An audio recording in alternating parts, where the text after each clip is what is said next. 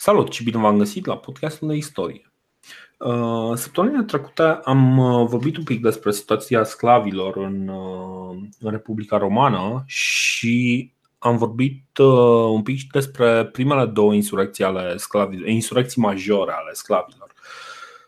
Aceste insurecții nu erau singurele, nu au fost singurele insurecții, singurele răscoale ale sclavilor contra Uh, contra stăpânilor lor, însă au fost de departe cele mai problematice și cele mai uh, importante, cele mai îndelungate, pentru că uh, în primul război servil, de exemplu, avem o campanie de patru ani în care e nevoie de atenția a trei consuli, unul după altul, câte un consul în fiecare an, să, să readucă situația sub control. Iar în uh, al doilea război uh, servil vorbim de uh, iarăși 5 ani, între 104 și 100 și avem avem în cele din urmă iarăși situația rezolvată de un consul care, căruia ia până la urmă vreo 2 ani să, să aranjeze situația asta. Uh, după toate astea, ne-am gândit că romanii au învățat ceva din, uh, din toate aceste conflicte și că au schimbat ceva în atitudinea lor față de sclav, dacă nu altceva. Dar uh, cel mai probabil nu s-a întâmplat nimic de genul ăsta. Nu există niciun semn că ar fi fost o schimbare reală legată de situația sclavilor în, în Roma după cele două războaie servile. Uh, nici măcar influxul de sclavi nu, nu devine mai slab, uh, dar ce se schimbă real este că din ce în ce mai multă uh, e din ce în ce mai multă nevoie de de sclavi și de sclavi luptători, pentru că avem acea perioadă, deci după, după anul 100, vorbim de uh, ani în care uh, avem acel adevărat război civil, în care, în cele din urmă, Sula și, uh, și Marius se înfruntă pentru, pentru puterea în Roma. Nu o să mai avem, într-adevăr, nicio răscoală majoră a sclavilor, Uh, o să avem în schimb uh, o insurecție a unui tip special de sclavi din, uh, din societatea romană. Și vorbim despre gladiatori. Și cumva avem cu toții o imagine o, o imagine despre gladiatori. Parcă gladiator se numea filmul ăla, nu? Cu mâncare promitea, nu mai știu care, că îl omoară pe nu știu care împărat. Ha, mă, că era foarte fain cu Kirk Douglas, cu... Așa. Nu, nu, nu, nu, nu Kirk Douglas, mă, Gladiator, mă, filmul ăla. Vorbesc de alt film, cu Kirk Douglas e altul. A, da? Uh, da, da, da, nu, nu știu, mă, Gladiator, uh, în care era, nu mai știu ce general roman, era cu... Uh, în scap acum, nu contează, nu contează. Da, ăsta era celebru, eu îl știam pe ăsta cu... Ba, ba nu, ăsta e cu Spartacus, da, mă rog, în fine. Da, da, așa, așa, așa. Nu suntem, nu, nu ne pricepem la filme, doar la istorie. Exact, mai ne pricepem un pic mai bine la istorie. Uh, gladiatorii erau, uh, erau niște showmeni, într-un fel. Erau niște oameni care se luptau în arenă pentru, uh, pentru plăcerea maselor și știm că devine din ce în ce mai important lucrul ăsta. După ce avem uh, reforme propuse de uh, Caius Gracchus, în care li se dă oamenilor pâine uh, la preț fix, stabilit, practic una din nevoile esențiale ale poporului roman este rezolvată. Cea, cealaltă este nevoia de spectacol. Și spectacolul unul din, una din uh, distracțiile posibile în, uh, în Republica Romană, chiar dacă nu era modul de. nu era practic distracția prim, primordială, uh, una din modalitățile de distracție erau luptele de gladiatori. Ba, cred că, cred că în Republica Romană medie și târzie și după aia, în timpul Imperiului, probabil cea mai populară formă de entertainment asta era, luptele nu, între gladiatori. Uh, nu, nu, nu. Uh, aparent, gladiat- luptele de gladiatori cresc în, în popularitate chiar acum la finalul Republicii Romane, din câte, din câte citesc eu, pentru că nu se vorbește foarte mult despre gladiatori înainte, deci prin anul 150 nu prea se vorbește de, de gladiatori. În schimb, pe la 100, pe la 70, pe la 50, pe la, uh, pe la Augustus, se vorbește din ce în ce mai mult despre, despre gladiatori. Uh, gladiatorii sunt. În primul rând, să vorbim un pic despre ce sunt gladiatorii, de fapt, pentru că avem, cred, o, o imagine un pic greșită despre ce înseamnă acești gladiatori și cum aveau loc aceste, uh, aceste lupte de gladiatori. Părerea noastră, sau cel puțin părerea, uh, părerea asta, uh, dacă întreb pe cineva așa foarte rapid, ce se întâmpla cu gladiatorii, erau niște oameni care erau trimiși în, în arenă să se lupte până la moarte. Nu? Cam asta este imaginea pe care o au oamenii în mod comun.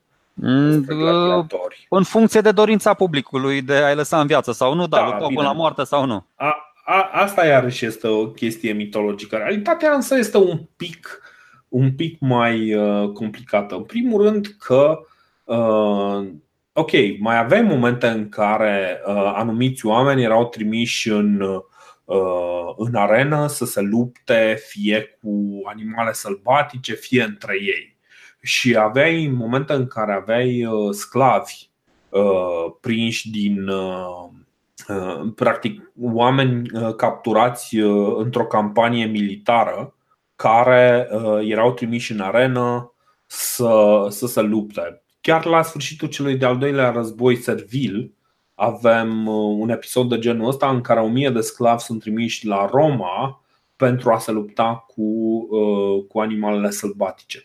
Dar genul ăsta de episoade sunt totuși destul de rare. Uh, realitatea este că gladiatorii erau niște oameni antrenați, erau niște sportivi antrenați. Concursurile gladiatoriale nu erau, cel mai des, de fapt, uh, nu erau intenționat fatale gladiatorii nu luptau până la moarte. Foarte rar când chiar se omorau în, în arenă. Cel mai des luptau până când uh, cedau sau până când erau prea răniți ca să continue. Uh, sigur că uh, prea rănit ca să continue poate să însemne că de fapt e pe moarte. Și un exemplu este cimitirul roman din Efes care a fost descoperit prin 2007 și au uh, descoperit acolo, de exemplu, mii de schelete uh, care arătau că gladiatorii romani primeau tratamente medicale și unii chiar erau niște gladiatori care se retrăseseră, practic aveau niște răni care uh, li se vindecaseră și peste care trecuse practic timpul, știi? Adică care au trăit o viață bună și după ce s-au retras din uh, meseria asta de gladiatori. Bine, asta nu înseamnă că nu există și suficient de dovezi de gladiatori omorâți, știi? Fie pentru că fusese răniți prea tare uh, ca să supraviețuiască, fie că regia de scenă cerea moartea lor, așa cum noi ne închipuim că lucrurile se întâmplau. Dar foarte des se întâmpla pentru că investiția într-un gladiator, mai ales într-un gladiator bun, era enormă.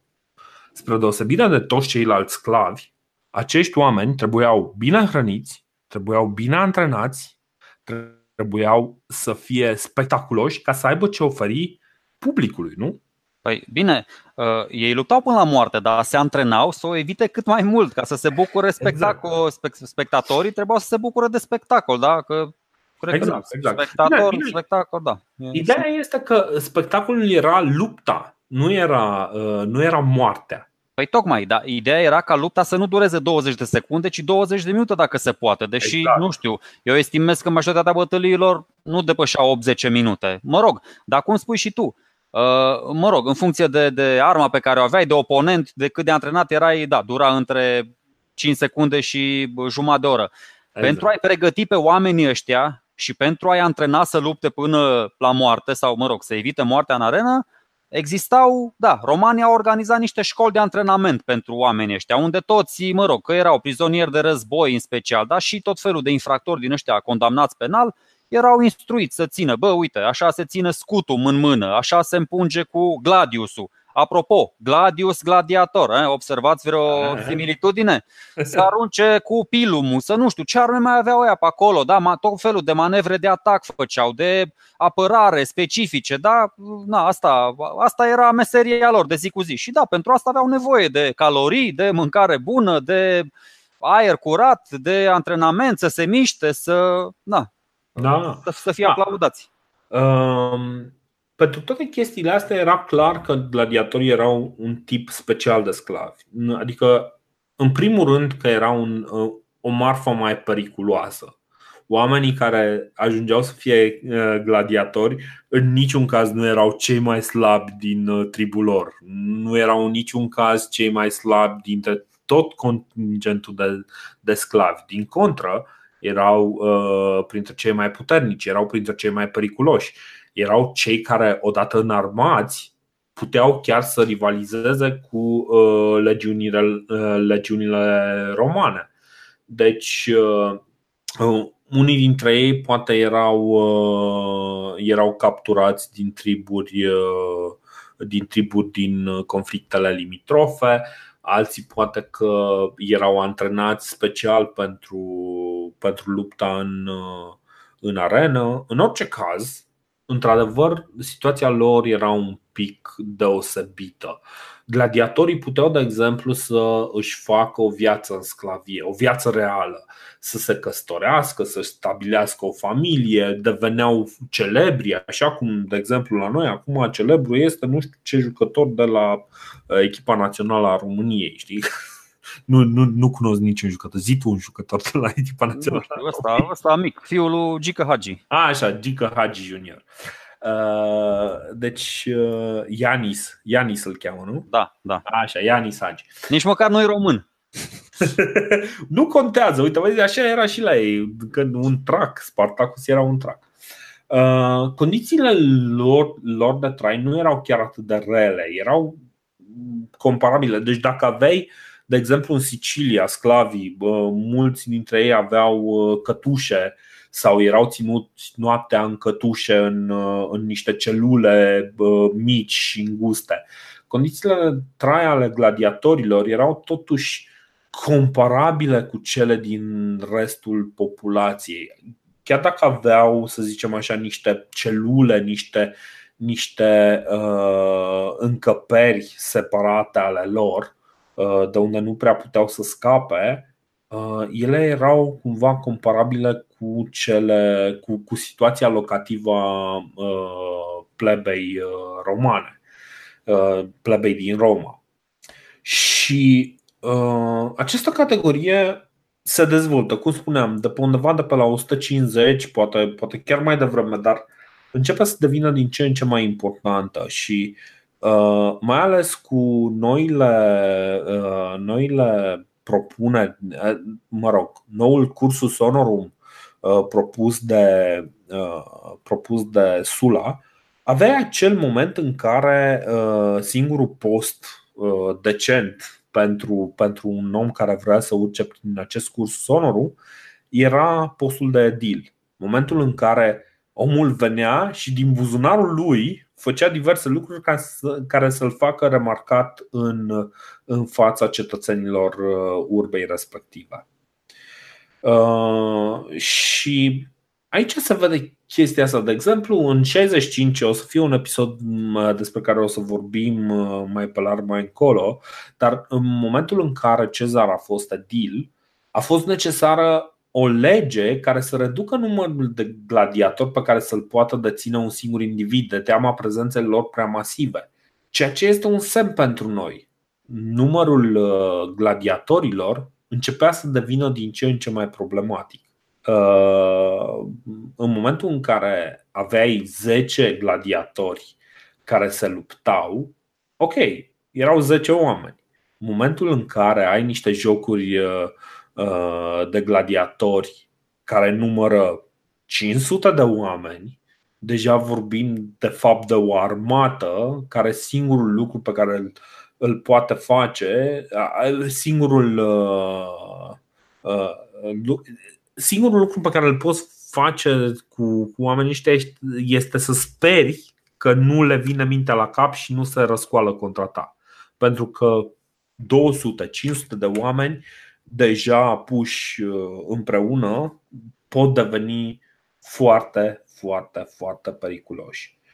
Și până reacționează legiunile romane care nu sunt niciodată între ziduri, ci în afara lor, da, pot crea da. un mic haos. Exact. Ăsta este motivul pentru care romanii cumva sunt, uh, sunt foarte încântați să consume aceste jocuri uh, de gladiatori care uh, intelectualii epocii nu prea sunt neapărat încântați. Citisem la un moment dat, nu mai știu exact, cred că totuși tot Cicero era, uh, vorbind despre despre felul în care arată aceste jocuri uh, de gladiatori și omul se, se arăta un pic îngrozit de violența, de violența acestor jocuri. Deci, cumva, nu toți romanii erau super încântați de, de faptul că oamenii se măcelăreau în, uh, în arenă. Uh, în același timp, omul încerca să, să justifice existența acestor gladiatori explicând că băi, populația trebuie să fie pregătită pentru momentul în care va trebui să se întâlnească cu dușmanul în câmpul de luptă, știi? Deci cumva, um, ok, oamenii ăștia vedeau în uh, gladiatori o, o practic un sport foarte periculos și foarte foarte uh, foarte greu de digerat, dar în același timp înțelegeau și faptul că, da, lumea în care trăim este brutală și, da, oamenii care acum merg și uh, urlă și sunt uh, susțin o, o echipă de gladiatori sau un gladiator sau altul, va fi mult mai pregătit să, uh, să facă față pe câmpul de luptă. Știi? Pentru că deja e obișnuit cu răni, cu sânge, cu, cu oameni care se rănesc unii pe ceilalți, cu oameni care se intimidează unii pe ceilalți.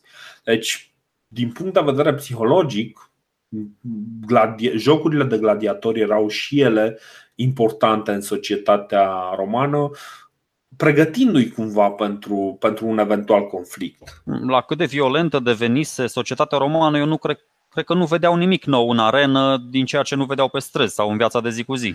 Absolut, absolut, absolut. Dar uh, chiar și așa, cumva, uh, gladiatorii erau totuși uh, ceva rar. Erau totuși relativ rari în, în societatea romană și concursurile gladiatoriale erau destul de rare.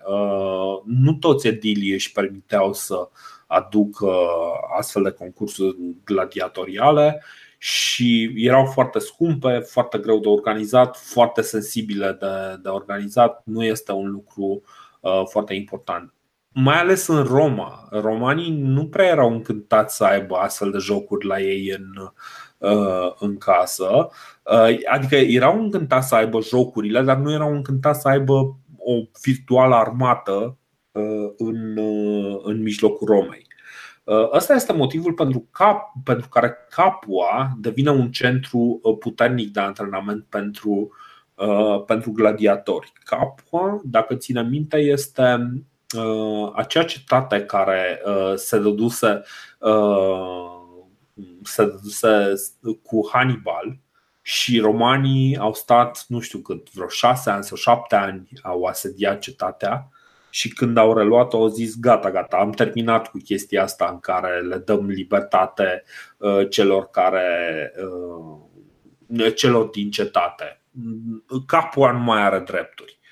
Uh, Capua E la, e la capăt, Capua e la capătul celui mai important uh, drum uh, consular roman, Via Apia. Da, da. Deci, uh, motivul pentru care Capua e, e foarte important este că în realitate, uh, dacă romanii nu ar fi fost cei mai agresivi, uh, cel mai bogat oraș de pe peninsula italică este fix acest, era fix acest Capua.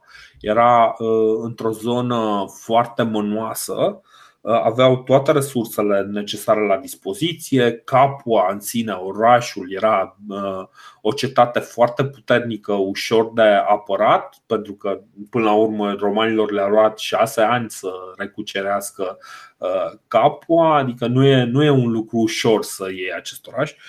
Practic, Capua a avut toate avantajele față de Roma, pe care Sula l-a de Roma. de ori în 8 ani.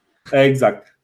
Minus minus uh, agresivitatea. Probabil că viața, viața bună a oamenilor din Capua i-a făcut mai puțin motivați să, uh, să, să fie agresivi. Știi? Pentru că aveau belșug, ce le mai trebuia? Nu trebuia să meargă peste alții să le dea în cap. Romanii, în schimb, cumva mai cu foame, mai cu, mai cu nevoi mai multe, uh, uh, au trebuit să fie uh, mult, mult mai agresivi. Uh, Asta este motivul pentru care Capua sau Ostia, de exemplu, uh, sunt niște centre de antrenament uh, foarte serioase pentru, uh, pentru gladiatori. Mm, pentru că, practic, este alegerea cea mai sigură. Îi trimitem pe ăștia acolo unde e traiul bun, să nu fie foarte nervoși. Este până la urmă un loc unde mergem și noi. Ne, ne e foarte aproape. În momentul în care vrem să ne distrăm, mergem în Capua. Practic, campania, uh, regiunea în care este Capua, e uh, locul unde uh, ăștia bogații Romei își trăiesc uh, partea aia de lux a vieții, știi, în care zic da, mă retrag din nebunia aia din Roma, mă duc să mă liniștesc. Așa, acolo s-a dus și Sula, acolo s-au dus la rândul lor mult mulți alții în momentul în care se retrăgeau din viața publică. Eu știu ce zici, uh, dar faptul că aceste școli de antrenament pentru gladiatori, taberele astea din Capua, din Ostia, uh, nu, nu însemna că gladiatorii luptă doar aici. Gladiatorii mergeau și în Roma și luptau. Aici doar se antrenau. Sigur, dar în momentul în care ajungeau în Roma erau foarte, foarte bine controlați. Da, da, da, de acord, de acord. Foarte controlat pentru că uh, um, nu numai că se temeau că, bă, ok, poate le vin ăstora idei pentru că uh, au arme sau le dăm arme și ăstora le vin cine știe ce idei, dar există posibilitatea ca uh, gladiatorii să fie folosiți de armată în caz de nevoie pentru scopuri politice, adică să fie folosiți ca armată în caz de nevoie pentru diverse scopuri politice. Adică așa cum cum vorbeam despre găștile alea care se băteau pe, pe stradă, cum ar fi să ai niște oameni antrenați să se omoare sau să, să-și asigure supraviețuirea cu, cu gladiusul în mână în, uh, în arenă. Cum, cum e să ai un astfel de om în sprijinul tău? În e foarte bine. Care, da? E foarte rău să-l ai împotriva ta. Da, exact. Cu o sută de gladiatori în spate, parcă nu, nu îți mai e frică de, uh, de, o, de o gașcă de asta de cetățeni nervoși. Parcă altfel arată lucrurile în momentul în care ai niște oameni care chiar se antrenează să folosească armele cum, uh, cum trebuie. Doar că nu tot timpul măsurile astea de securitate sunt uh, extrem de bine implementate. Uneori unul nu e atent, uneori mai lasă o cușcă cu gratii deschisă, da, exact. uneori mai merge lumea prin bucătărie și vede niște satâre la liber și le bagă în buzunar. Adică exact. există și în aceste școli de gladiatori, oricât de atenți ar fi și romanii și cei din Capua, din Ostia, există Uh, unii uh, gladiatori mai uh, dibace și care au și înclinații din astea culinare și atunci se, deci... se, fol- se folosesc de ele în scopuri nu foarte pașnice. Exact. Deci, ce se întâmplă practic este că în aceste școli de gladiatori, evident, cumva intră și o rutină. Oamenii, chiar dacă sunt obișnuiți să nu le lase arme la îndemână, la un moment dat, în momentul în care ai niște oameni foarte bine făcuți, foarte bine antrenați, uh, bine hrăniți, uh, oamenii ăia pot să îți facă foarte mult rău chiar și cu niște arme care inițial par inofensive. Așa că nu e de mirare când 70 uh, de sclavi, în vara anului 73 înainte de Hristos, 70 de sclavi au scăpat din școala de antrenament a lui uh, Batiatus în Capul. Și cum au scăpat? Au scăpat folosind exact uh, ce ai spus tu, arsenalul din, din bucătăria școlii de gladiatori. Um, nu au făcut, uh, nu au făcut foarte multe victime la școala de gladiator cumva și oamenii care uh, nu au vrut. Ce au vrut ei să facă a fost să fugă.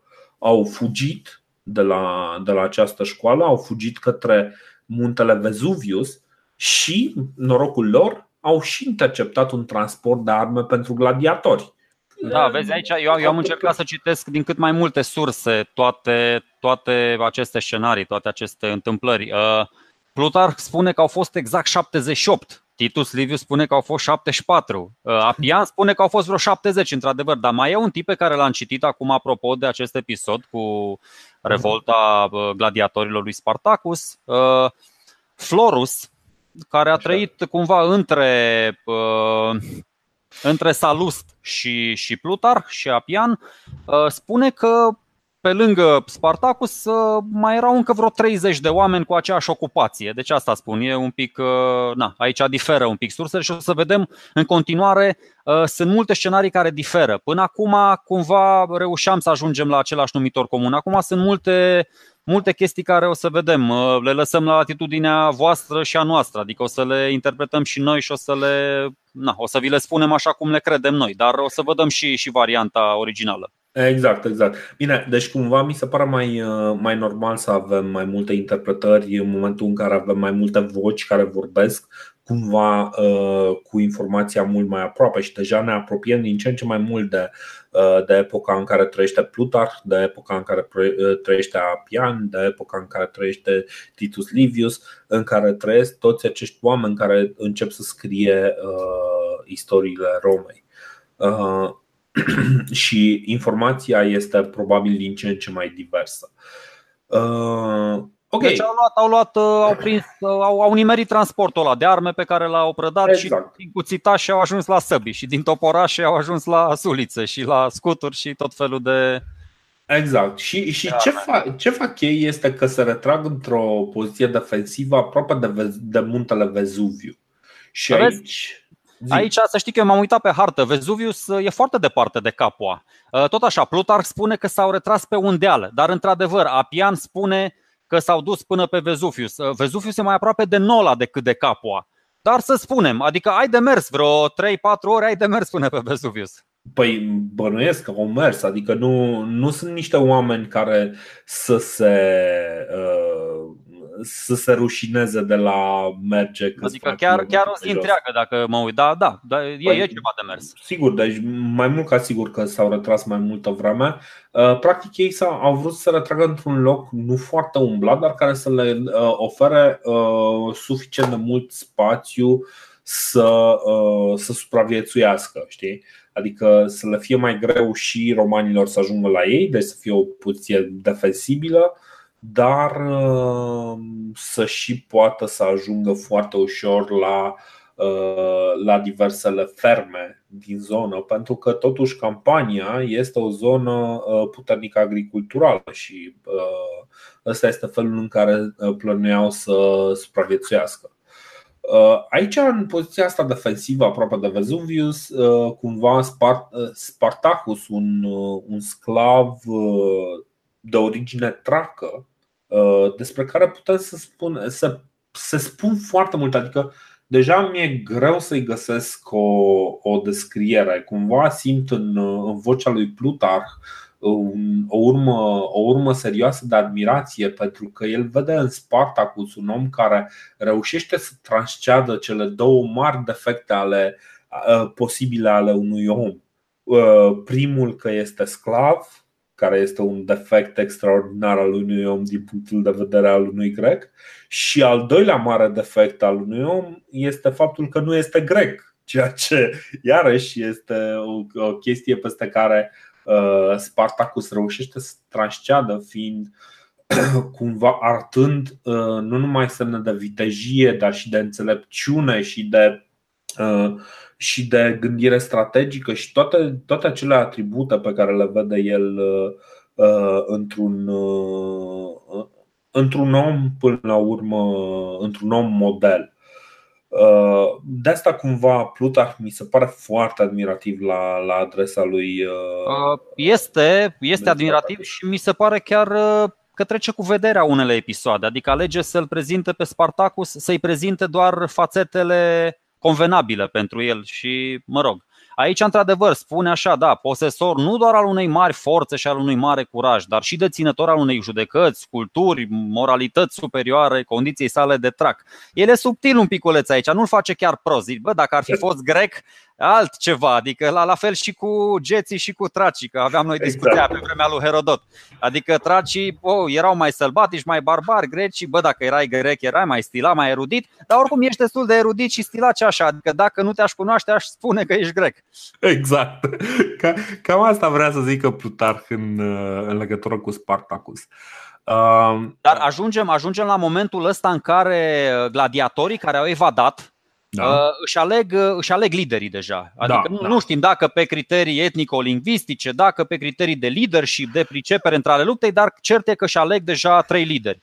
Da, da, și uh, Spartacus este cumva văzut conducătorul suprem și doi gali, uh, Crixus și uh, Enome- Oenomaus, da. Oenomaus, Uh, se remarcă prin uh, inițiativă și autoritate. Este neclar felul în care uh, se întâmplă lucrurile pentru că nu prea avem cum să avem martori din, din acea tabără a lui Spartacus, însă este clar că pe măsură ce se duce vestea acestei, acestei mici răzmerițe, și uh, în timp ce sclavii îi uh, caută, um, se remarcă, se, se remarcă acești oameni și încep cumva să-și uh, distribuie responsabilitățile în, în această tabără. Eu spun, Pentru că... Că, eu spun că e importantă și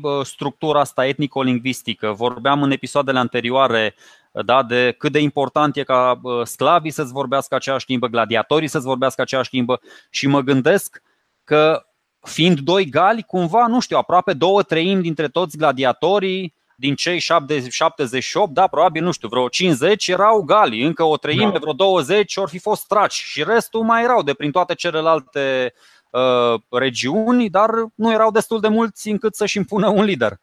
Da, putem, putem, uh, putem totuși uh, să, să ne gândim uh, că după atâta vreme de stat în uh, școala aia de gladiator, probabil că există un limbaj comun. Probabil că nu sunt niște oameni care. Adică, în cele din urmă ajung să, uh, să, să-și găsească un, o limbă comună de comunicare. Fie că este latina, fie că este o latină vulgară, fie că este uh, un limbaj specific uh, sau o limbă comună intermediară între limba tracilor și limba galilor nu știi, nu știi niciodată, dar întotdeauna în momentul în care pui mai mulți oameni uh, uh, într-un loc, ăia o să înțeleagă, chiar dacă nu au niciun cuvânt în comun, se vor înțelege în cele păi Asta e de discutat, nu, nu cred că vorbeau da. în timp ce se luptau și da, da. Când, stăteau, când stăteau în celule, cred că stăteau uh, separat, adică tot așa da, pe da, categorii. Or... Singurul lucru unde s-ar fi putut întâlni era tot în bucătărie, de unde a pornit toată distracția. Oricât de izolație ar fi fost, oricât de izolație ar fi fost, fost, ar fi fost mult prea scump să izoleze atât de tare încât să nu poată să vorbească între ei.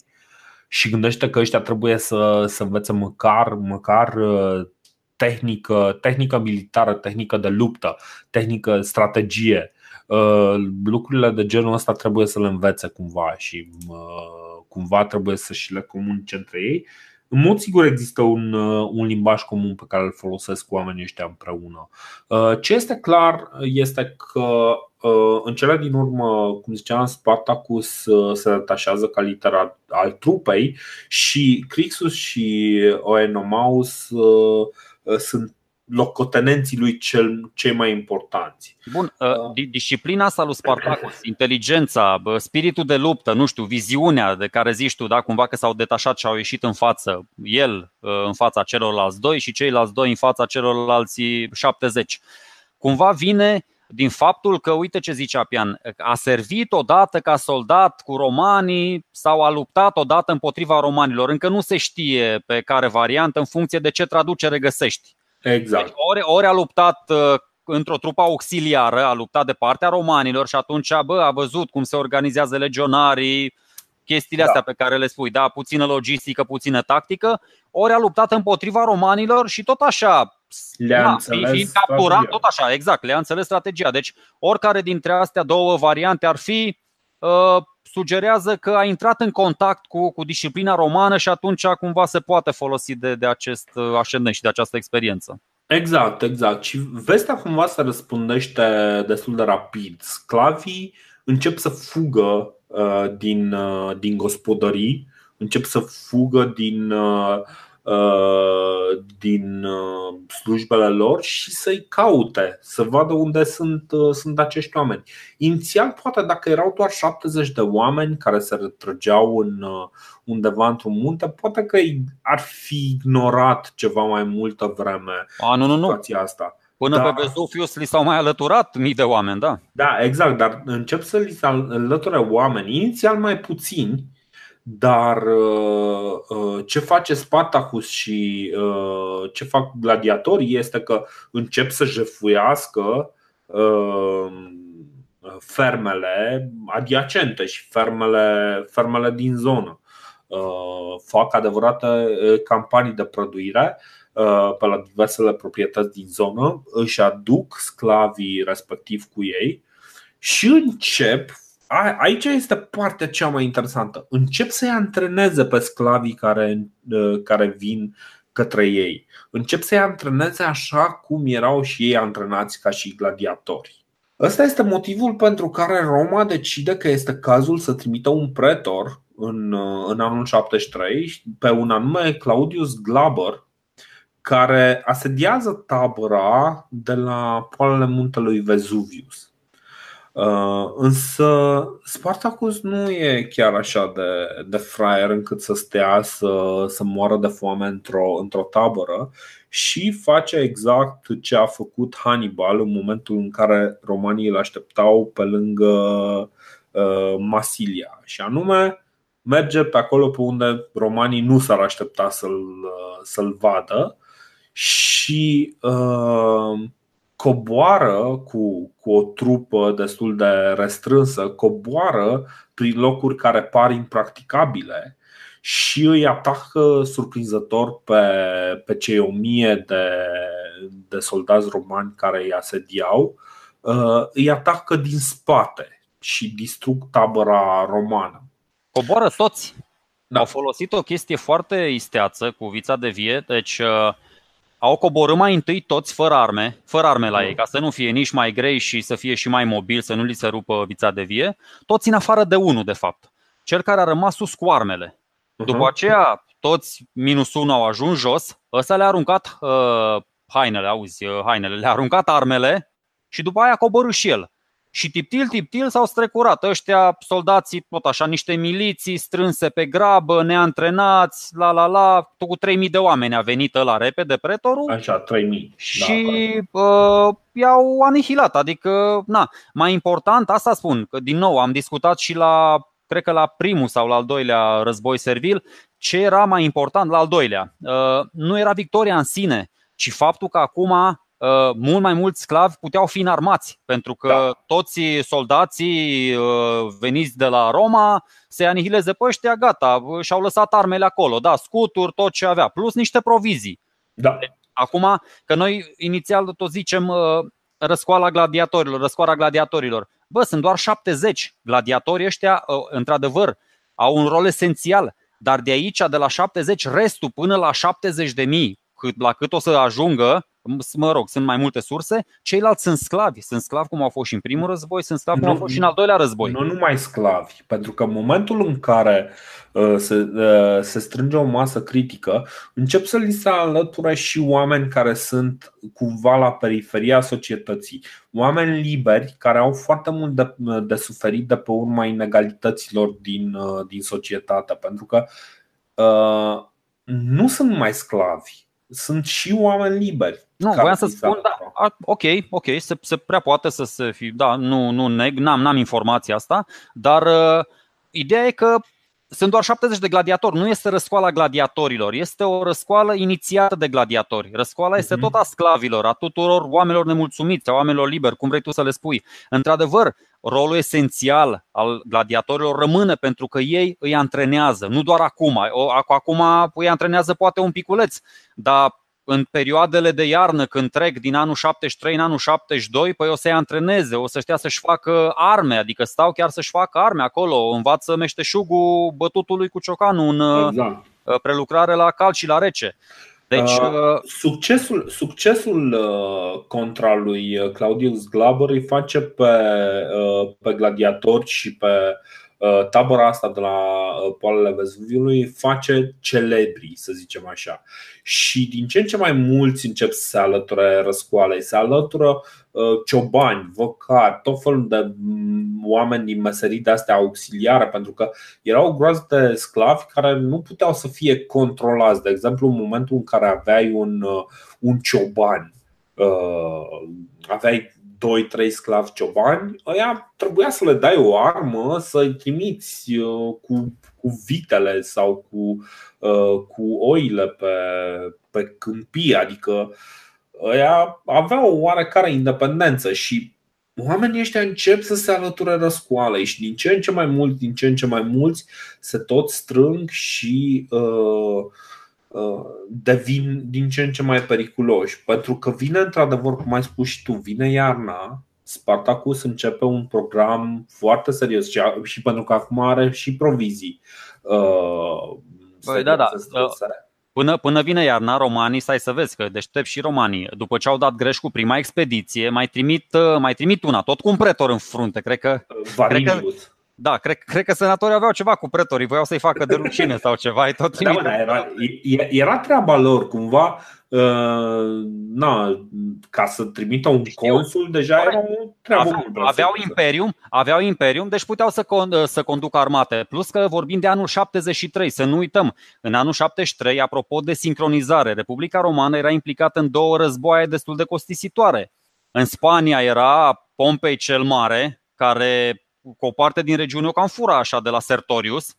Așa, de care vorbeam. Da, de care spuneam, da, ăsta e ultimul partizan al lui Marius și făcuse din Spania un fel de Cartagina 2 până când va fi da. asasinat. Și în partea cealaltă îl avem pe Luculus, ăsta, pe Luculus, da, da, Terentius Varo Luculus, care se smardoia cu Mitridates, Mitridates al șaselea, de care am mai auzit, da, la care o să revenim. Și era și în Tracia pe acolo, se mai bătea și cu tracii, deci unul era în vest, unul era în est.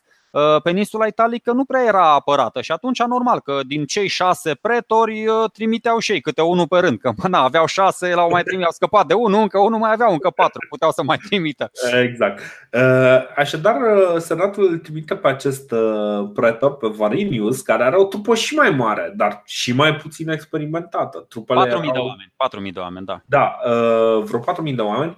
Acum, ce se întâmplă? Ăsta e, e cam, uh, cam ca acel uh, Scipio, uh, ultimul Scipio, ăla care. Care îi fugea armata. Îi fugea armata. În momentul în care Varinius ajunge față în față cu, cu sclavii, trupele erau în, în, în revoltă contra, contra lui și insuccesul lui Varinius se datorează nu neapărat uh, calităților extraordinare ale lui Spartacus, cât nemulțumirilor uh, din, uh, din cadrul trupelor lui și dezertărilor masive.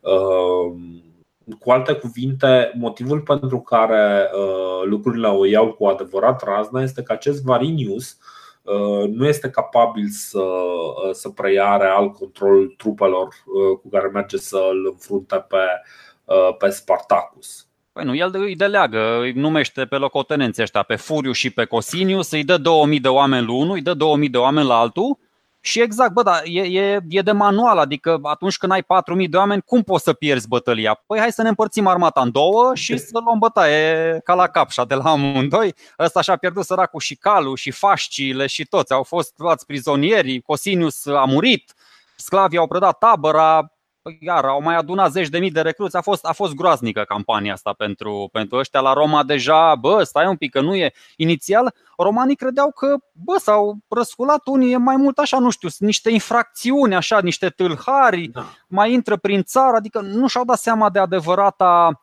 amploare a, a răscoalei și cum am spus și în primele, primele răz, războaie servile, i-au tot subestimat pe ăștia, i-au subestimat da. o dată, de două, de trei ori, o să vedem că o să mai subestimeze și la anul.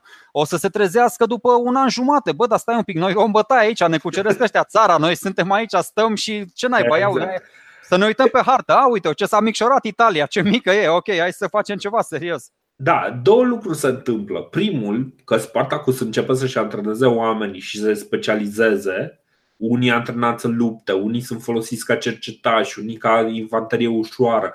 Practic, ăsta reușește, însă, reușește să organizeze într-un mod foarte inteligent, foarte, foarte puternic militarist, foarte bine gândită treaba, în așa fel încât chiar să facă față unor, unor legiuni romane, cu toate rolurile complexe necesare unei armate, mă rog, contemporane lui. Asta este și în același timp revolta se întinde pentru că vestea de succeselor pe care le au oamenii, oamenii ăștia se întinde și chiar și Spartacus începe o serie de atacuri la adresa orașelor mari, cum e Uh, Nola, Nuceria și alte orașe din, uh, din sudul nu, Italiei. Chiar, chiar le devastează și uh, Turii și lângă Tarentum acolo, ca să înțelegeți da. puțin, ăștia au coborât aproape în talpa cizmei, ca să vedeți unde erau. Erau în sud, sud-vest un piculeț. Exact, exact. Și uh, merg practic uh, pe, pe, vechile, pe vechile tărâmuri ale brutilor Uh, oamenii aia care nu prea, nu prea i aveau la suflet pe romani. Pe lângă și, Samniți, da. Da, pe lângă Samniți acolo și uh, pe acolo pe unde s-a retras ultima oară Hannibal, că Hannibal în zona respectivă a rezistat. Da, da, da, da. Um, cel, cel mai important lucru pe care îl face într-adevăr după ce uh, cucerește pe aici e să-și stabilizeze armata, cum ai spus și tu, să, să-și dovedească calitățile astea de lider pentru care toată lumea îl prea, prea slăvește, și istorici antici, și istorici medievali, și cei da. moderni, contemporani. Antrenamentul continuu al uh, sclavilor, da, i-a ținut în priză, i-a învățat să învârtă, să se ferească, să făurească arme, să. Uite, stai să vedem că am aici o, a, nu, aveam un citat de la Pian care spune că armata sclavilor atingea acum 70.000 de oameni. Deci li s-au tot alăturat, li s-au tot alăturat. Mă rog, da. nu am mai găsit cifra asta la altcineva, dar în fine, eu sunt sceptic, eu eram sceptic în legătură cu toate cifrele care îi priveau pe romani și până la urmă multe dintre ele s-au dovedit adevărate, dar inclusiv da. alea 90 de mii care au, s-au naufragiat săracii. Exact, exact. Deci, uh... Dar se strânsese lume, se strânsese da, lume se, berechet se strânge, se strânge și cumva, uh, cumva și, și Spartacus profită de faptul că din timpul lui Hannibal populația liberă din sud e din ce în ce mai, uh, mai puțin prezentă. În sud ai foarte mulți sclavi și ai foarte mulți oameni nemulțumiți cu stăpânii de sclavi, pentru că ei, ca și oameni liberi, au mai mult de suferit și, de fapt, uh, îi așteaptă, de fapt, sclavia. Deci ai două categorii absolut de mulțumite de oamenii care, care, conduc, uh, care conduc lucrurile în, uh, în Italia. Ăsta este motivul pentru care, uh, din nou, ca și Hannibal, Spartacus încearcă să-și strângă oameni în, din sud. Problema este fix succesul pe care îl are Spartacus. Pentru că, așa cum ai spus tu, cum zice Apian, reușite să strângă undeva la vreo 70.000 de oameni, ceea ce este fantastic, numai că este o problemă uh, logistică extraordinar de mare. Și își dă seama că lucrurile nu pot să continue așa. Și uh, ceea ce încearcă el să facă este aparent, pentru că aici este locul unde poveștile cele mai importante, Plutarh, Hapian, diferă într-un mod extraordinar. Deci, fantastic de mult diferă, diferă poveștile pe care le zic ăștia doi aparent, intenția lui Spartacus este să ia aceast, acest contingent uh, serios de sclavi și să fugă de sclavi și de oameni liberi și să fugă din Italia departe de uh, sistemul ăsta sclav, de sclavaj, știi? De, practic să-i ducă pe oameni înapoi către libertatea lor. Cel mai probabil intenția lui este să, să ajungă până în Galia Ăsta este motivul pentru care uh, vedem că în anul 72 are loc o, o urcare a. Uh, deci merge, pornește într-o expediție, Spartacus pornește într-o expediție înspre nordul uh, Italiei. Da, traversează Apeninii, vrea să ocolească Roma, paralel așa cu Marea Adriatică, uh-huh. și urcă, urcă, urcă spre, spre, spre Alpi. Da. Da, uh, unul din pretori, deci uh, uh, din consul, pentru că acum ambii consuli, uh, Lucius Gellius uh, Publicola și Gnaeus Cornelius Lentulus Clodianus, care sunt super anonim, deci nu o să le mai zicem numele uh, foarte mult, uh, sunt trimiși să lupte cu sclavii. Publicol reușește să prindă un contingent de vreo 30.000 de sclavi conduși de Crixus. Păi, apropo și... de ce spuneai tu, uh, aveau 70.000 de oameni.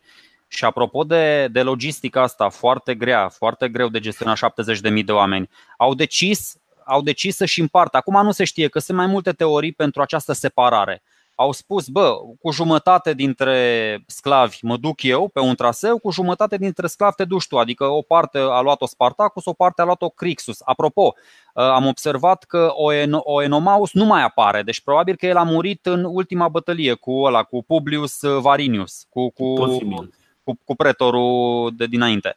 Da. Dar asta spun, ăștia și-au dat seama, bă, nu merge cu pretorii, au trimis consulii. Într-adevăr, sunt anonimi, mai ales că mai erau general pe la Roma, mai care nu aveau, uh, erau, era un senator, de exemplu, nu foarte anonim care se numea Crasus, era un general nu foarte anonim care se numea Pompei și nu erau numiți pentru că, nu știu, na, unul era ocupat cu un război în, uh, în Spania, altul făcea alte chestii administrative. Dar uh, aici, aici... Am impresia că e numit din, din poziția de pretor în cele din urmă. Uh, nu mai știu sigur. Am eu știu că era doar senator. Ok, ok, se prea Era poate. doar senator, dar am impresia că va fi numit pretor. Ideea este că uh, în, în anul 72 sunt puși consulii, amândoi. Da, pentru da. că își dau seama că au un veritabil Hannibal în, uh, din nou uh, în, în sudul Italiei și ambii, ambii consuli uh, sunt trimiși contra lui uh, Spartacus. Acum, Spartacus merge cu trupa lui până în nord și la un moment dat, dintr-un motiv care ne scapă, pentru că nu prea, nu prea, uh, nu prea sunt clar nici Apian, nici Plutarh, nici alte surse uh, primare, nu sunt foarte clare uh, în legătură cu ce se întâmplă. Uh, Apian, de exemplu, sugerează că uh, Spartacus se enervează și se întoarce contra Romei. Nu pare foarte probabil. Uh, Bine, până acolo, până să ajungă chestia aia, da, e o, e o decizie inexplicabilă, dar până acolo moare Crixus, ăsta este învins de, de, de un consul. Uh-huh. Spartacus se învinge pe cei doi consuli, Uh, și separat și odată împreună, asta e, consulii ăștia încearcă cumva iar, conducând uh, uh, armatele separate, din nou, devine deja un model nedemn de urmat. Împărțirea asta armatelor de foarte multe ori s-a întâmplat și în teorie sună bine. Ok, ne împărțim armatele, îl atacăm cu una din față, cu una din spate și gata, la la manihila. Doar că în practică e foarte greu să-ți sincronizezi deplasarea, liniile de transport, uh, aprovizionarea trupelor, mai ales că celălalt, dușmanul nu stă pe loc, ăla se mm-hmm. mișcă și el, adică Spartacul se ducea în nord. Da. Și, mă rog, consulii ăștia tot așa, nu s-au înțeles, nu s-au sincronizat, au fost bătuți pe rând de Spartacus. S-au dus înapoi din nou spre Roma, profitând de drumurile rapide, da, via Apia, uh-huh. așa, s-au dus repede uh, și l-au mai interceptat odată pe, pe Spartacus, i-au tăiat calea lângă orașul Ancona. Pe malul mării era deja și o să vedem, Ancona e deja mult mai la nord decât Roma. Uh-huh. Ceea ce înseamnă că armata sclavilor avansase destul spre nordul Italiei. Da. Și după ce îi bate pe ăștia doi, îl mai trimis și pe guvernatorul provinciei, provinciei Galia Cisalpină, Gaius Cassius Longinus, nu uite ce ne spune Plutarh, uh, guvernatorul avea 10.000 de oameni, așa, și deși avea 10, așa, deși avea 10.000 de oameni, uh, Spartacus îl înfrânge fără probleme. Toată armata provincială răvășită, scăpând cu greu chiar el. Și acum acum se întâmplă o chestie inexplicabilă pe care, nu știu, e ca la jocurile alea, ajungi și aproape să termini jocul, ești cu Super Mario la steag acolo, băi, e linia de finish și ei ce se fac? Ce, ce fac acolo? Se, se întorc sau nu știu, deci puteau să treacă Alpii, unii să se ducă în Galia, unii să se ducă în Tracia, libertate, nu știu, văd o explicații penibile toți, toți istoricii încearcă să ne explice de ce s-a întors ăsta, cum a gândit Spartacus, cum au gândit ceilalți. Real, până, până la urmă rămâne un mister. Nu, nu știm exact de, de ce a decis ăsta. Nu, bă, aveai 10 metri, nu 10 km, nu până la Roma, traversează odată, du-te dacă, dacă inițial, că asta de fapt îl deosebește pe, pe Spartacus și impactul lui asupra memoriei colective față de celelalte două răscoale. Că celelalte două răscoale ale scavilor au ținut mai mult o să vedem, una a ținut 3-4 uh, ani, alta 4-5 ani, uh, dar ăia în primul rând că au fost în Sicilia și au avut da. un impact redus. Ăsta a colindat toată, toată Italia, dar prin, prin ideea în sine, bă, ok, îi bați pe ăștia și ce vrei să faci mai departe? Păi ăsta ce vrea să facă mai departe? Bă, vreau să obțin libertate. Era foarte important acolo, ok, ne naștem uh, liberi și egali. Da.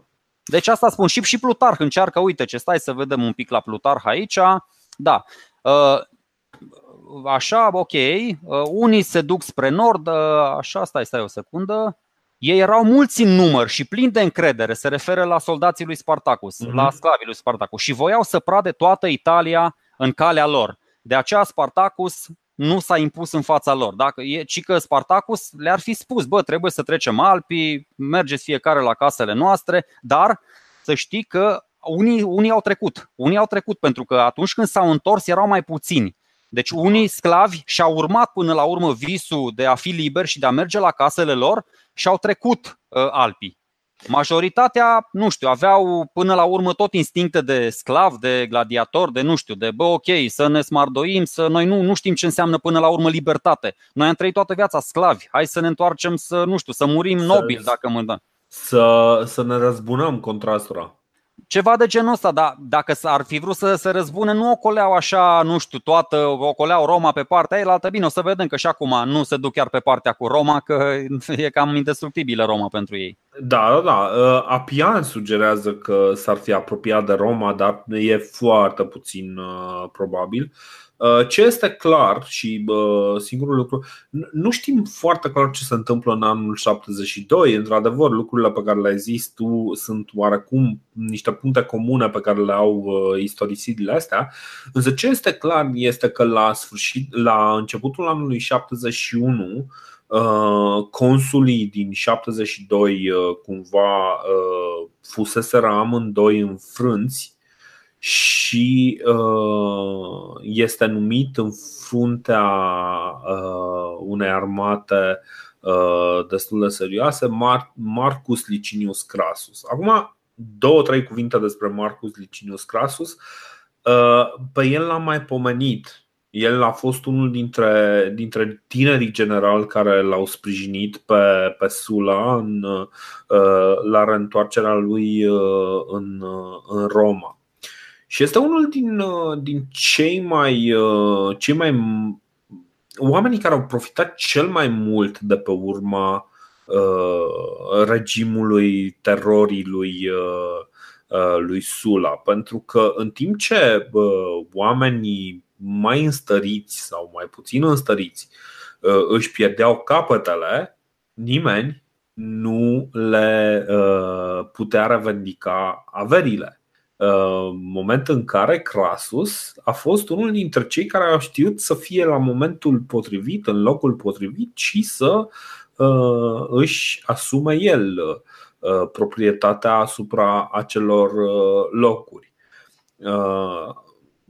Practic, averea lui a crescut extraordinar în urma acestor prescripții ale lui Sula. După care, pentru că cumva omul nu se mulțumise cu, cu ceea ce avea, a mai avut, a mai inventat și o altă stratagemă.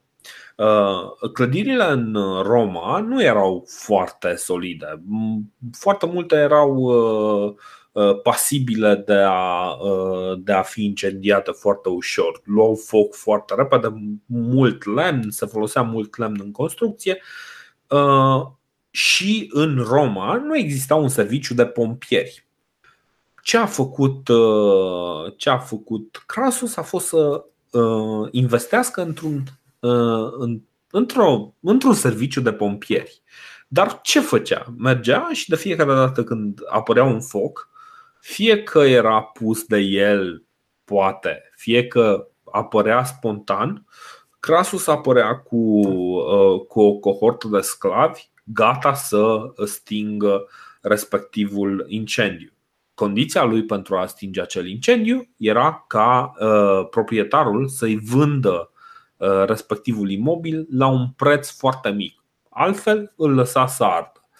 Practic, proprietarul avea de ales între a primi niște bani foarte puțini pe imobilul lui sau a lăsa să ardă, ceea ce își pierdea. Înseamnă că nu primește nimic. Nu, nu primea nimic.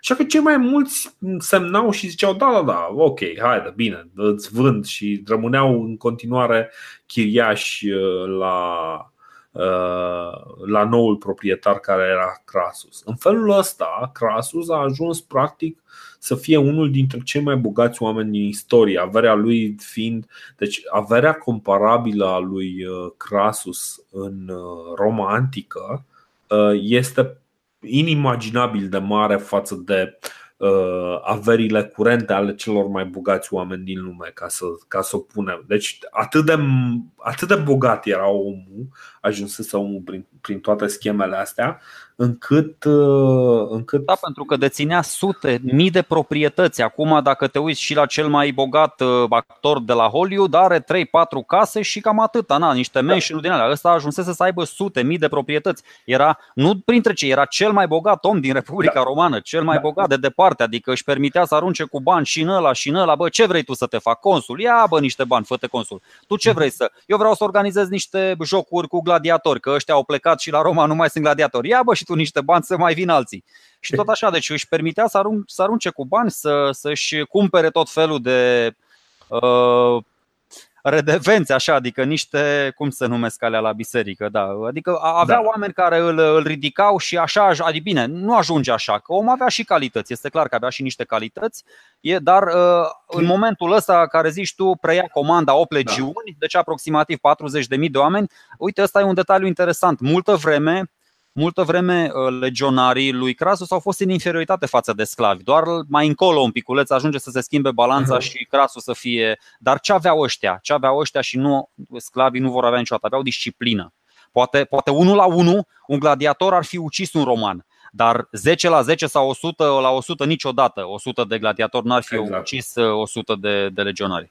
Și, și ce, ce îl face diferit pe Crasus este că uh, Uh, felul în care intră în, uh, la conducerea acestor uh, trupe este mult mai brutal, este mult, mult mai.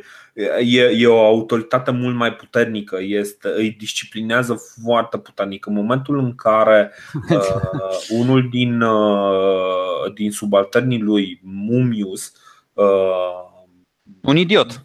Da, un idiot, uh, fuge de pe câmpul de luptă strânge cohortele respective și reinstaurează, Crasus reinstaurează uh, obiceiul uh, decimării.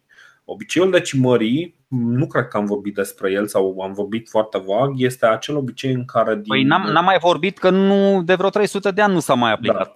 Da. Uh, este acel obicei în care, dintr-o trupă care a fost învinsă într-un mod rușinos, se, se împarte în, în grupe de câte 10 oameni. Din fiecare grupă de 10 oameni este ales unul care este omorât de ceilalți 9.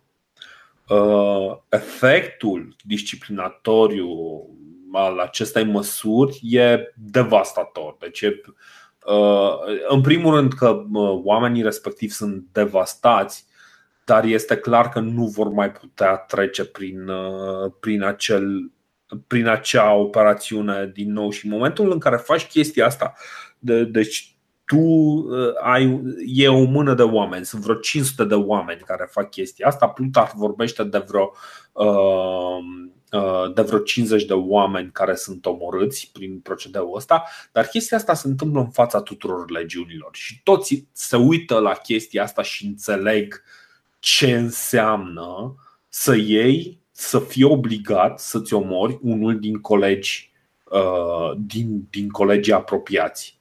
Asta mi se pare mult mai înfricoșător, mult mai crunt decât faptul, ok, îl omori pe ăla, decis să-l omori, dar faptul că te omoară colegii, te bat până la moarte, asta e... Puh, da, pentru că, apropo, da, nu, nici măcar nu le-a dat o sabie sau ceva de genul ăsta. Nu, nu. îl bat, îl bat cu bâtele până îl la moarte. Bat cu bâtele, da.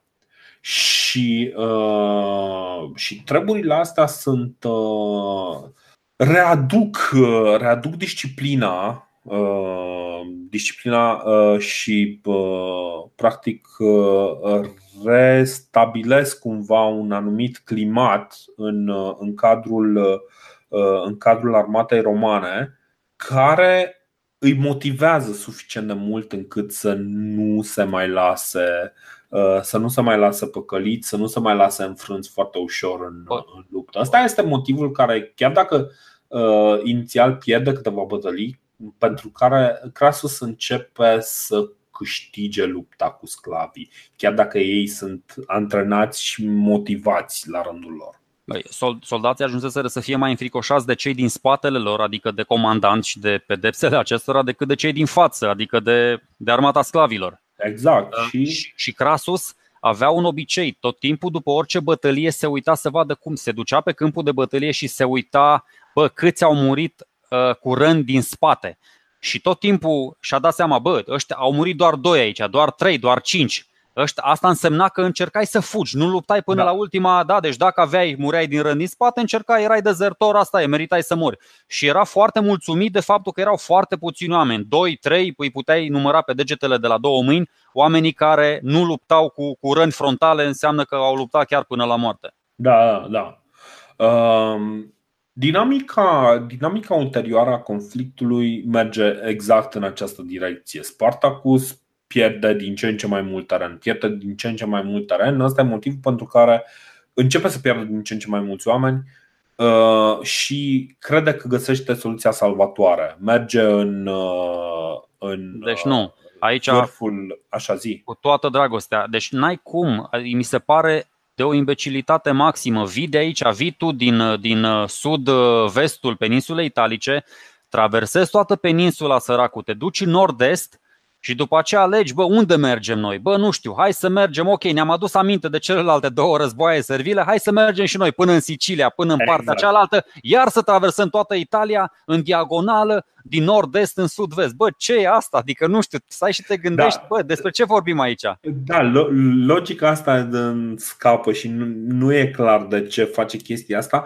Bă, uh, tot ce pot să presupun este că motivația lui Spartacus este cât se poate de justă că există o motivație foarte serioasă care l-a făcut pe Spartacus să meargă pe, pe această cale și pentru care probabil asta a fost cea mai bună soluție pentru el. Nu știu care este această soluție, nu știu care este acea motivație, însă în mod clar există o motivație pentru care omul se întoarce în sudul Italiei și pentru care probabil poate că vrea să fugă înspre Africa, poate că e vreo Păi da, da, de ce? în nord. Poate Galii, uh, poate Galii vor să se opună prezenței lui Spartacus la păi, ei, știi? Da, mă, dar a ajuns acolo în Alpi, nu știu, Ostaș, Vordon, treceți Alpii, treceți da, Prutul, nu știu, adică sau, da, sau, dacă, dacă își dorea el așa de mult să ajungă acasă, la casa lui, de ce nu s-a dus singur? Mai avea și o domnișoară, mă rog, în filmul ăla cu, da. În filmul așa, ăla avea domnișoară, da. Avea o domnișoară, dacă avea voie să. Așa mă, The Gladiator, cu Russell Crowe, la ăla te referi, nu la filmul celălalt. Așa. La, la, la, deci, dacă, dacă tot dorea să meargă, putea să meargă singur, adică nu știu, se lega așa de, adică se considera atât de legat afectiv de, de, de oamenii pe care, nu știu, i-a ridicat, le-a ridicat nivelul de conștiință da. și a zis, bă, stau alături de ei până la moarte și mă duc înapoi în diagonală până în peninsula vieții, până în insula. Da, nu? nu știm decât ce s-a întâmplat. Și ce s-a întâmplat este că uh, Spartacus a încercat să facă o înțelegere cu niște pirați, să-l ducă până în Sicilia S-a dus până, până în sudul Italiei, până să treacă prin, prin strâmtoare și pirații i-au luat banii și au fugit. În momentul în care Spartacus înțelege că este prins cumva în, acolo în sud și își, își, își organizează niște poziții defensive și uh, se pregătește uh, practic să uh, să-i reziste și lui, și lui Crasus. Păi, Crasus cumva, într-adevăr, având mai puțin ostași decât Spartacus, l-a înghiontit un piculeț, adică l-a făcut, stătea pe lângă el, nu, nu se angaja într-o bătălie decisivă, dar până la urmă l-a împins unde, unde dorea. Da, da. Și acum asta a ajuns în capătul, în carâmbul cizmei, a stat acolo chiar în bombeu, de fapt era în bombeu Așa. și ăsta era deasupra lui, adică practic nu mai avea și a făcut o chestie că ai povestit-o foarte fain când discutam de amenajări peisagistice, cât de meseria și a făcut uh, ăsta Marius când se plictisea și a pus legionarii să mai facă o deltă la Ron acolo. Băi, ia mai săpați voi pe aici, mai faceți că nu sunt destule uh, brațe prin care se varsă. Bă, ăsta a făcut un șanț și un zid de 60 de kilometri dintr-o parte în alta, de la Marea Tireniană la Marea Ionică, ca să-l blocheze pe Spartacus, să nu urce la, la nord de zidul ăsta. Deci e wow! Ce tare s-a întâmplat. Dar și eu dobitoc, deci m-am apucat să calculez, am zis, bă, ok, uh, avea 30.000 sau 40.000 de oameni, 6, uh, 60 de kilometri înseamnă 60.000 de metri și am împărțit 60.000 uh, la, la 30.000 și mi-a dat 2 metri pe soldat. Deci, bă, unde, unde mulți, puterea crește și dușmanul nu sporește. Adică ai, ai, exact. ai, stai și te gândești, bă, asta e 60 de kilometri. Păi da, prietene, dar am 30 de mii de ostași care muncesc acolo, nu, nu e singur. Exact, exact. Deci, uh, de reuș- reușește să fac chestiile astea care uh, sunt remarcabile. Crasus uh, îl blochează pe Spartacus și începe un asediu uh, asupra pozițiilor defensive ale lui uh, Spartacus. Uh, și uh, inițial nu se grăbește foarte tare, însă la un moment dat apare în scenă un amic al lui numit Pompei. E, acum hai să, hai să mai spunem uh, și, și un element esențial din viața lui Crasus. Crasus e foarte frustrat de acest Pompei. Uh, Crasus a fost alături de Sula în momentul în care s-a luptat la porțile Romei. A fost, uh, a fost crucial în, uh, în lupta respectivă. Dar chiar și așa, tânărul Pompei, care era oricum prea tânăr ca să primească funcții, ca să primească triumfuri, este cel care este mai apreciat decât, decât el, de către, de către Sula. Știi?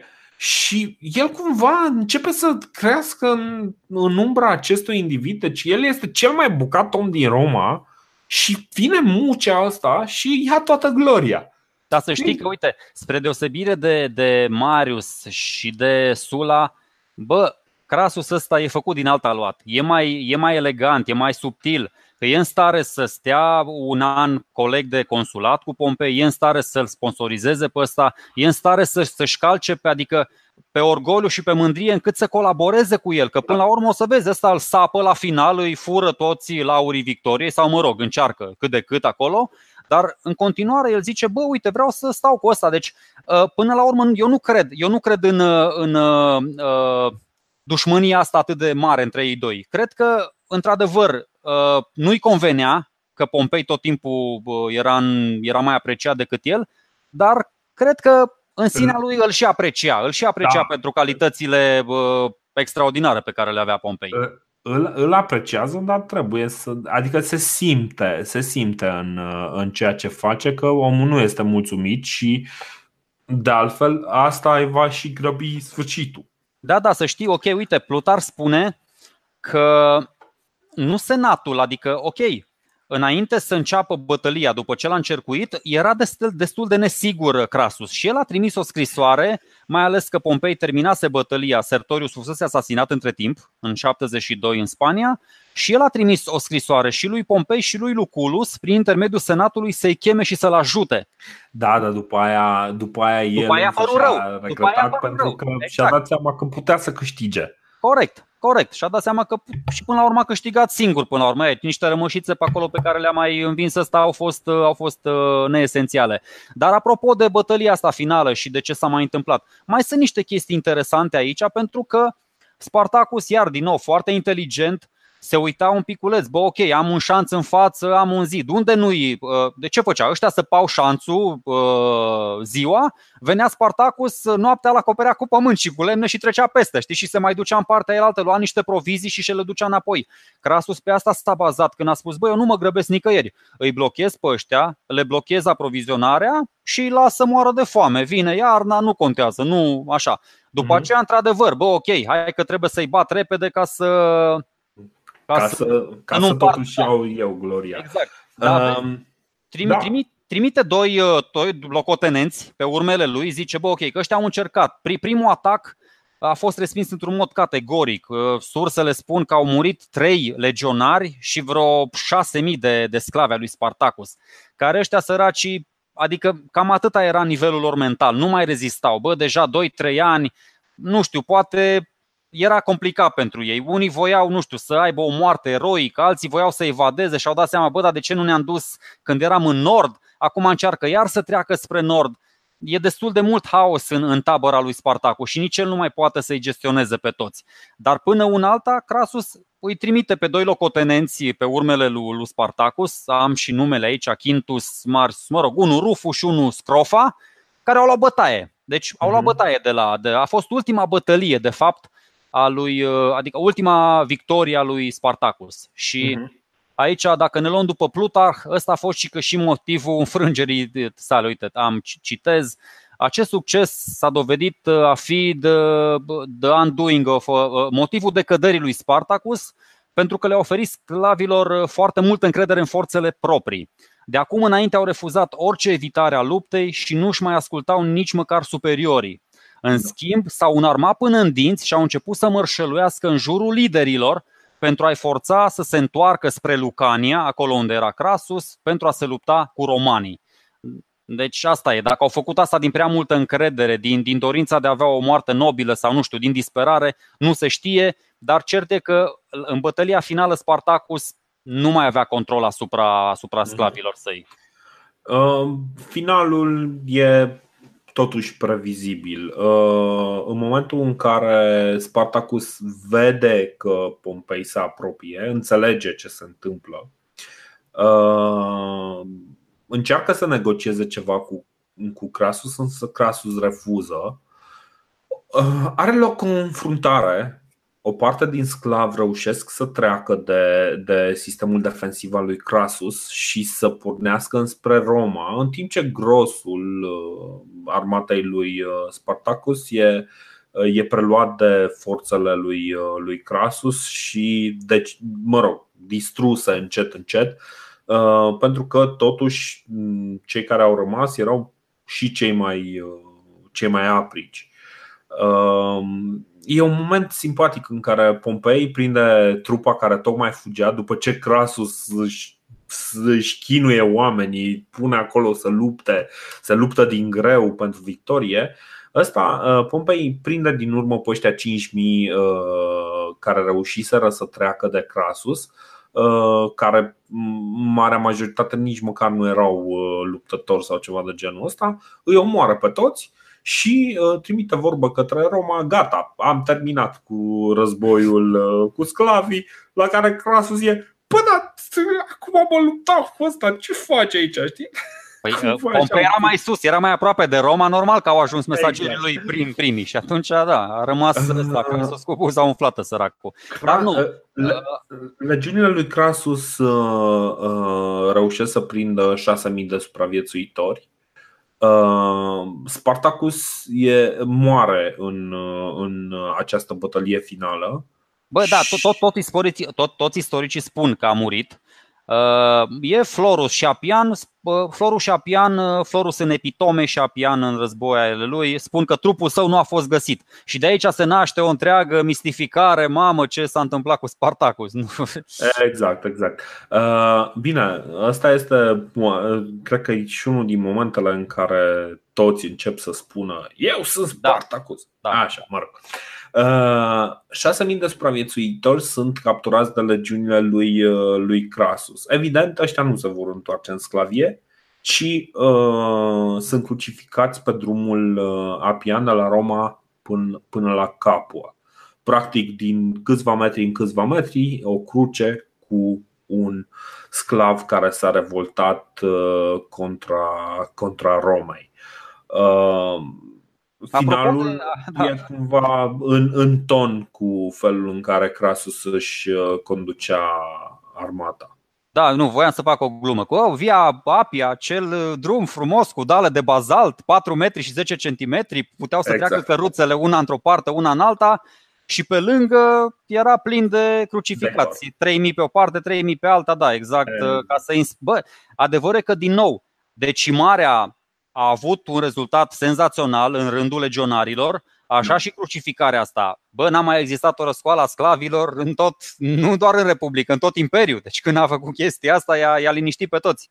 Uh, cumva, totuși, uh, chiar dacă nu există niște, niște ecouri în epocă, este clar că revolta lui. Uh, adică Probabil că revolta lui Spartacus a schimbat ceva în uh, mentalul colectiv. Așa cum am spus, în momentul în care uh, 10 sau uh, aproape, mă rog, 5 ani mai târziu, uh, edilul, tânărul edil uh, Iulius Cezar uh, organiza o luptă de gladiatori, a trebuit să dea niște legi speciale să se asigure că nu sunt foarte mulți gladiatori la un loc în același timp. Uh, mai târziu, uh, Augustus, marele împărat roman, uh, a dat o lege că nimeni nu are voie să organizeze mai mult de două spectacole de gladiatori într-un an și la fiecare spectacol de gladiatori niciodată mai mult de 120 de luptători. Um, se vede clar că sunt niște lucruri pe care romanii le schimbă totuși, le au în atenție și, uh, și urmează. Nu despre, soarta, că... despre, soarta, stai pic, despre soarta lui Crasus, lui Pompei vom discuta când vom reveni uh, cu, cu podcastul de istorie. Uh, mai interesant mi se pare ecoul pe care îl are uh, Spartacus în uh, da, despre asta voiam să spun. Da, noi vedeți, o luăm când pe o parte, când pe alta, încercăm să vă arătăm că istoria este circulară. Mergem pe o parte, venim pe cealaltă. Uh, condițiile sclavilor se îmbunătățesc sensibil după, după episodul cu Spartacus. Apar și în perioada târzie a Republicii, dar și în perioada imperială apar tot felul de concesii. Ăștia au voie să se căsătorească, după aceea au voie să dețină bunuri, nu mai sunt uh, uciși chiar așa la drumul mare, adică uh, se modifică chiar și legile pentru ei. Și de facto, cum, cum era evident cumva, uh, stăpânii de sclavi văzând ce se poate întâmpla, nu își mai manifestă agresivitate gratuită. Bă, hai să dau un ăsta doar pentru că am chef da. și am drept de viață și de moarte. Nu, pentru că oricând se întâmplă să nu știu, Bă, exista la anumite categorii de sclavi, am discutat, ăștia din transhumanță, ăștia care se duceau cu bovinele, cu caprinele, da? Exista tot timpul o anumită Uh, libertate, un anumit grad de libertate la unii sclavi și stăpânul se gândea, bă, hai să fiu om cu tine și să fii și tu om cu mine, că dacă nu, uite, vezi ce se întâmplă, murim exact. foarte mulți romani ca proștii, și sclavi și cetățeni și nu e bine. Da, deci uh, o îmbunătățire există și până, până la urmă, undeva la mijlocul uh, primului secol de după Hristos, Seneca este cel care formulează probabil cea mai liberală propunere privind sclavii Uh, o formulează prin prisma educației sale stoice, care spune că toți oamenii sunt într-o frăție spirituală, să zicem, prefigurându-l pe, pe Thomas Jefferson, că tot ai început tu discuția cu Thomas Jefferson la un moment dat. Bă, dacă suntem tot la capitolul cu citate, vreau să dau și eu un citat dintr-un da, om, sigur. adică de, de ce nu mai numai din uh, surse primare și antice? Karl Marx, cel mai destoinic Așa. tip din toată istoria antică se referă la Spartacus și un mare general cu un caracter nobil, un adevărat reprezentant al proletariatului antic. Bine. Uh, Karl Marx acum este într-adevăr uh, unul dintre cei care l-au luat uh, pe Spartacus în, în brațe pentru că modelul lui Spartacus și uh, revolta lui contra, contra stăpânilor pare, pare că, uh, uh, că seamănă foarte puternic uh, cu, cu ce se întâmpla în momentul respectiv în, în Germania de care vorbea Karl Marx. Păi era și... cel mai reprezentant de seama al luptei de clasă, exponent al proletariatului asuprit da, de bor- borghezia moșerească decadentă. Da, știu, știu discursul. Era, era pentru, pentru el era practic un exemplu foarte convenabil uh, acest Spartacus. Și ăsta da. este motivul pentru care Spartacus a, a prins o, o alură, în, mai ales în zona asta socialistă, o alură mitologică. Uh, în mod clar se vede, uh, se vede și admirația unor oameni precum Plutarh la adresa lui, lui Spartacus, care ajută ajută din punct de vedere propagandistic. Până la urmă este un, uh, uh, este un moment din istorie pe care un om modern nu poate să nu îl, uh, să nu îl trateze cu simpatie față de, față de Spartacus. Pentru că este mult mai plăcut să ne uităm la acele aspecte pe care le povestea Plutarh și să ignorăm faptul că în momentul în care Spartacus se răscoală din, din postura de totuși sclav privilegiat, uh, începe să omoare uh, oameni de prin uh, zona Capua, de prin zona Vezuviului. Adică el nu este un mielușel care merge acolo și doar cu puterea cuvintelor uh, îi convinge pe oameni, ci chiar cu puterea sabiei și uh, jefuiește absolut tot. Până la urmă, dacă vrem, este într-adevăr un, uh, un model ideal pentru, pentru comuniști, pentru că, într-adevăr, singurul mod în care uh, victoria proletariatului poate să fie completă este furând de la aia care au și muncit și care au și agonisit, știi? Nu, e, e clar, adică nimeni întreg la minte nu crede că Spartacus era un uh, îngeraș da. Chiar după ce, adică țin minte asta și e consemnată și de istorici, după ce omoară, după ce moare colegul celălalt al lui Crixus, organizează în tabăra sa niște lupte cu gladiatori. Dar de data asta gladiatorii nu mai erau sclavii lui, ci erau soldații romani. Erau capturați, romani. puși să se lupte între ei până la moarte și da. aproximativ vreo 300 de soldați au fost uciși în, în acest fel. Da. Deci în niciun caz nu a fost din ăsta flower power, hai și pe acolo, hai și pe acolo, dar ce cred eu că a inoculat cumva în conștiința publică, nu neapărat ce spune Marx, că mulți habar n-au, nu l-au citit pe Marx, habar n-au ce înseamnă cu adevărat socialism, comunism, chestii din astea dialectice. Eu cred că în conștiința publică a rămas filmul ăsta lui Stanley Kubrick, Spartacus. Da. Chiar cred, ăsta în care Kurt Douglas chiar joacă un rol memorabil. Eu recunosc că de multe ori mă uit, mă uit la filmul ăsta. E cam ca Mihai Viteazul lui Sergiu Nicolaescu, așa, un film grandios care care trezește în oameni tot felul de instincte din astea, mai naționaliste, mai patriotice, mai vitejești, așa, îți intră cumva cel puțin exact. două, trei generații îți intră în minte și Uh, uite, I am Spartacus tot timpul, adică Filmul, bă, ok, da. e frumos, e frum, toată lumea știe, I am Spartacus, exact. I am Spartacus, mă rog. Film, filmul ăsta este făcut după o carte uh, scrisă de Howard Fast, care nu respectă niciun care, adevăr istoric, da. Care nu respectă niciun adevăr istoric, dar nu numai asta, dar care este în cercurile comuniste americane, uh, care sunt probabil cel mai ignorant tip de comunism uh, din, uh, din perioada de gloria comunismului de la 1900 până pe la 1950.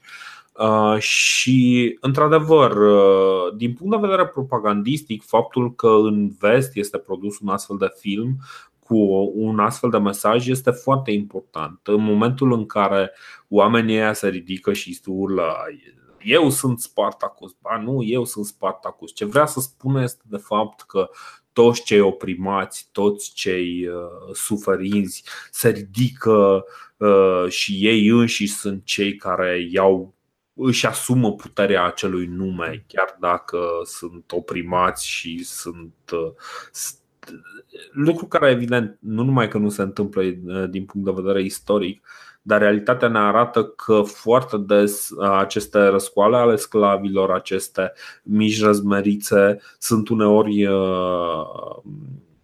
înăbușite chiar cu ajutorul sclavilor care preferă totuși siguranța pe care uh, le-o promite, uh, să zicem, acel cursus honorum care îi ajută până la urmă să viseze la libertate, știi, de avansarea sau uh, faptul că sunt obedienți și că în cele din urmă stăpânul le va aprecia obediența.